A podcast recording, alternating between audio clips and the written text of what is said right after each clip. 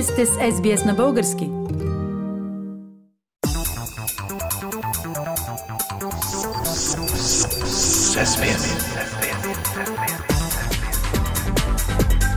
Акценти на седмицата. Пламен, днес е 3 март, национален празник на България. Празнична ли е атмосферата?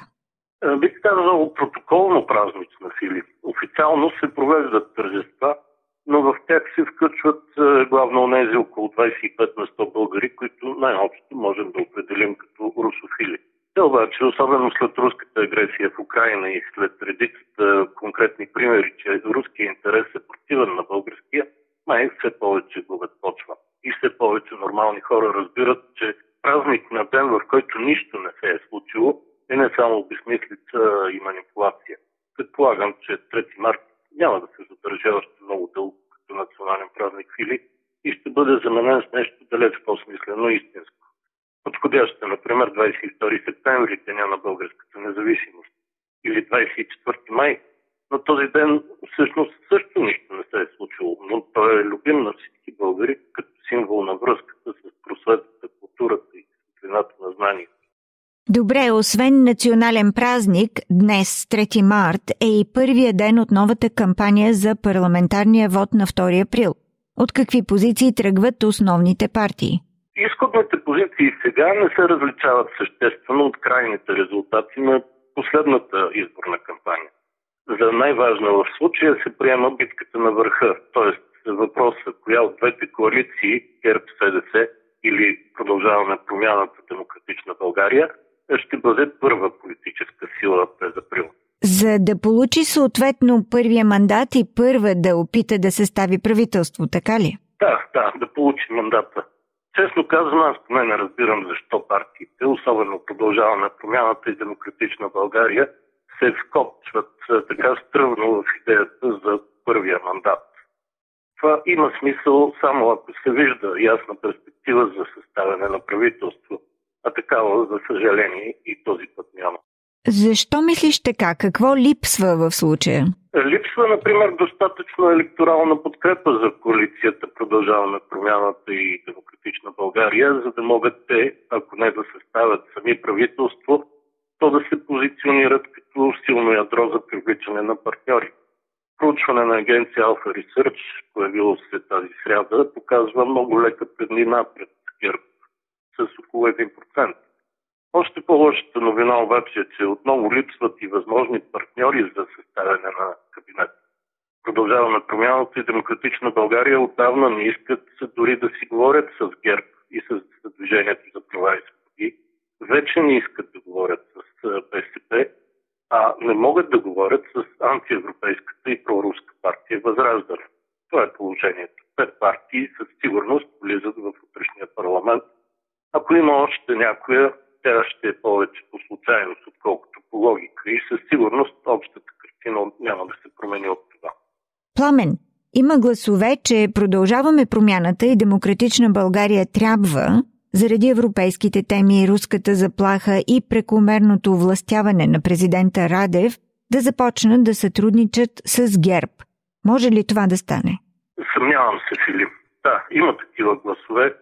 И те не идват само от близки до ГЕРБ хора, като бившия президент Росен Плевнев, например, а и от демократични кръгове, които не могат да бъдат подозирани в любов към Бойко Борисов. Поне за сега обаче тази единствена теоретична възможност да има редовно правителство, което да върви в европейска посока по един или друг начин, се отхвърля категорично. Във вторник, например, Асен Василев, съпредседател на Продължаваме промяната, заяви по националната телевизия – не виждам вариант за кабинет с ГЕРБ. Подобни са позициите на Кирил Петков, Никола Минчев и други водещи политици от Продължаваме промяната. По моя лична информация въпрос е обсъждан и с лидерите на Демократична България Христо Иванов и Атанас Атанасов, които също са заявили негативно отношение по възможността да си сътрудничат с ГЕРБ. Може би за това и Евелина Савкова от изследователската агенция Тренд онзи ден предупреди опцията отново да няма правителство и след изборите на 2 април не трябва да бъде изключвана. Такова усещане се създава.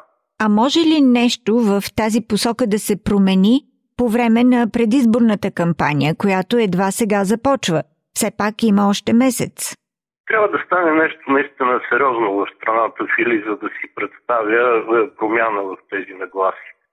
Това е от една страна. Но от друга страна, по-добре е да се молим да не става нищо чак? Добре, но да погледнем и позициите на другите партии, които евентуално ще влязат в парламента. Какви са основните въпроси, свързани с тях? Според мен въпросите са три. Първо, какъв ще е резултата на партия Възраждане? Те имат опция да вдигнат е, подкрепата си, но сколко? За сега се очаква това да станем с максимум процент 2, които да дойдат от средите на негласуващите. Но да видим какво ще се случи. Втория въпрос е, ще продължи ли Българската социалистическа партия да се представя все по-катастрофално на всеки следващ пот? Като се имат предвид вътрешните скандали и дори откровени чистки, които от седмици текат в левицата, очаквам този спад да продължи. И третия въпрос е по какъв начин и под каква форма президента Румен Радев ще реализира желанието си да се меси повече или по-малко пряко в делата на парламента, както прави през последните 2-3 години. Дали този път той ще остане само с възможностите за натиск отвън и чрез служебния кабинет, или пак ще има лоби вътре в новото Народно събрание? било ядро депутати от различни формации, било цяла партия, която да защитава президентските. Не, всъщност личните политически интереси на Румен Радев. Пламен на този фон да погледнем и самата кампания. Очаква ли се тя да бъде гореща и непредсказуема? По-скоро не, Фили. Според мен ще бъде вяла. В полза на това говори състоянието на двата основни фактора за коя да е кампания.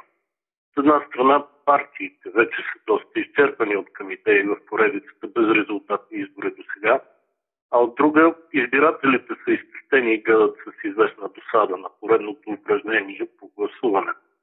Да, това е омагасан кръг и не е приятно да се движиш в него, но все пак по-добре да сме вътре в омагиосания кръг на демократичните процедури, отколкото да изхвърчим в нищото извън тях. Чухте политически акценти на седмицата с Пламен Асенов. Харесайте, споделете, коментирайте. Следете SBS на български във Facebook.